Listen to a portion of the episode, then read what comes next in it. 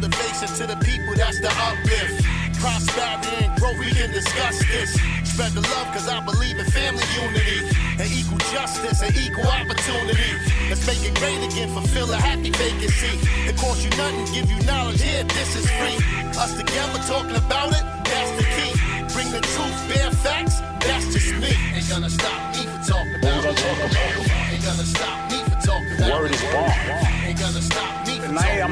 I'm gonna talking talk about some things what men of character do. When we're talking about respect, building a community, the idea is for us to help each other build and grow. Peace and blessings, family. Welcome to the Bear Facts, Life Lessons with the Sugar Bear, where the goal is to motivate and inspire. Still riding high off doing this podcast for one year. It's amazing how fast it went and how many real conversations I've been able to spark, which is laying the foundation for all of us to seek knowledge and understand the world in which we live a little better. I'm very happy that you're enjoying these podcasts thus far, and my prayer is to continue to deliver a quality product to maintain your interest. Mentally, I'm pushing through the uncertainties of life, and I'm working still to truly understand that everything in my life is not under my control, and I must go with the flow to avoid unnecessary stress. I would be remiss if I did not recognize the fact that through all my issues this past year, the top rider was my wife. She holds me down at my best and my worst. This week marks our 32nd wedding anniversary and 36th year joined at the hip.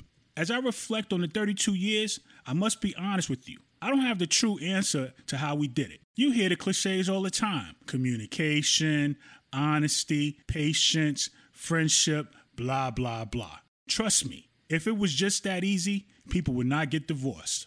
I met wifey in college. I was a senior, she was a freshman, and I saw her and I knew she was the one. Something about her just caught my attention and I felt it.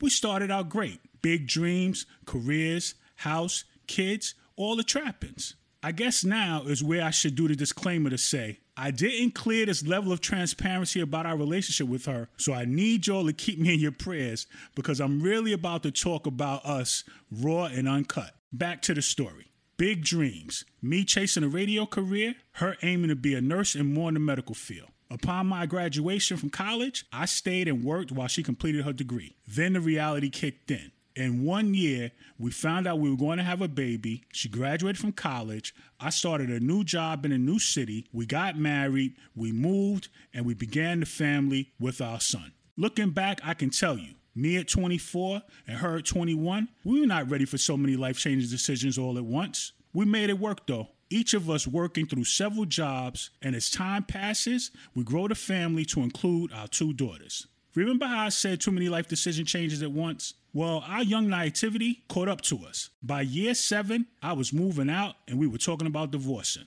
We jumped into the relationship so fast and so young, it consumed us and gave us both this feeling of being trapped. Although I was pursuing my career in radio, she had abandoned her dream and, like me, working different jobs for us to survive. But none of them made her or me happy about the work. So it took its toll on the relationship. And at year seven, I left. At that point, there's no way we thought it could be reconciled. I moved to a new city and did the father thing long distance. According to my kids' recollection, they say I never missed a game, event, birthday, graduation, or anything. That was the most important thing for me. Regardless of my relationship with their mother, I still had to be their father. Anyway, this went on for about two, two and a half years. Lo and behold, my wife and I found our way back. We realized two households was a drain on the family emotionally and financially, so we gave it another shot, and she and the children came to live with me. Life is trudging along. We're working, kids growing. Financially, we're back on track after the two house fiasco.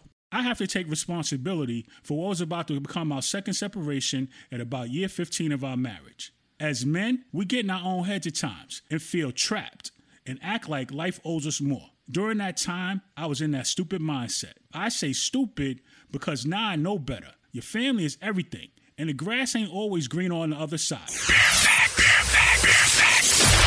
Your family is everything, and the grass ain't always green on the other side. Back to the story. So during this time, I bounced, year 15. I also realized during this time and since then that I was called a runner. When the heat is on or there's too much pressure, I want out. I flee the scene. There was no way this marriage was not over.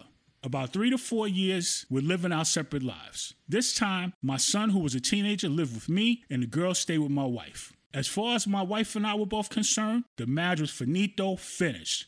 I was over her, and Lord knows she will tell you herself she was way beyond over me and my selfish ways. Now, those are her words and description of me, not mine. Well, you know what they say we plan and God laughs. That's exactly what happened. We're looking to get these divorce papers filed, and my world crashes. I lose my radio job.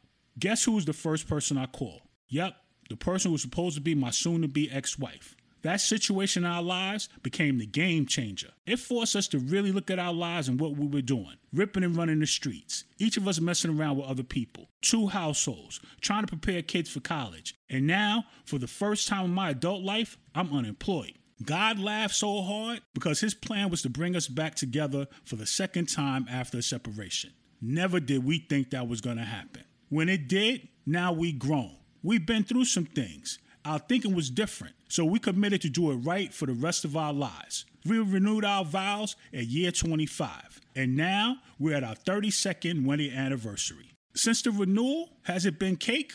No. I still have my ways and she still has hers. But we realized, despite the ride, neither of us would do it with anybody else. I know for me, after this last year that I've been through and everything she's endured to help me through, I'm done running and I'm not letting her go until I close my eyes that one final time. I pray it's before her because I couldn't stand the thought of spending one moment without her in my life. Happy anniversary, boo. I love you. Love and marriage is not easy. I hope you found our journey inspiring. By the way, I gave you all the Reader's Digest version of our marriage. To get the full story, you're going to have to wait for the book. Questions, comments on this episode, hit me up. Bearfacts007 at yahoo.com or the Bearfacts Facebook page. Until the next episode, keep a smile on your face, peace in your heart, and a sugar bear in your mind. Remember, dare to blaze your own path. It's so much fun. Peace.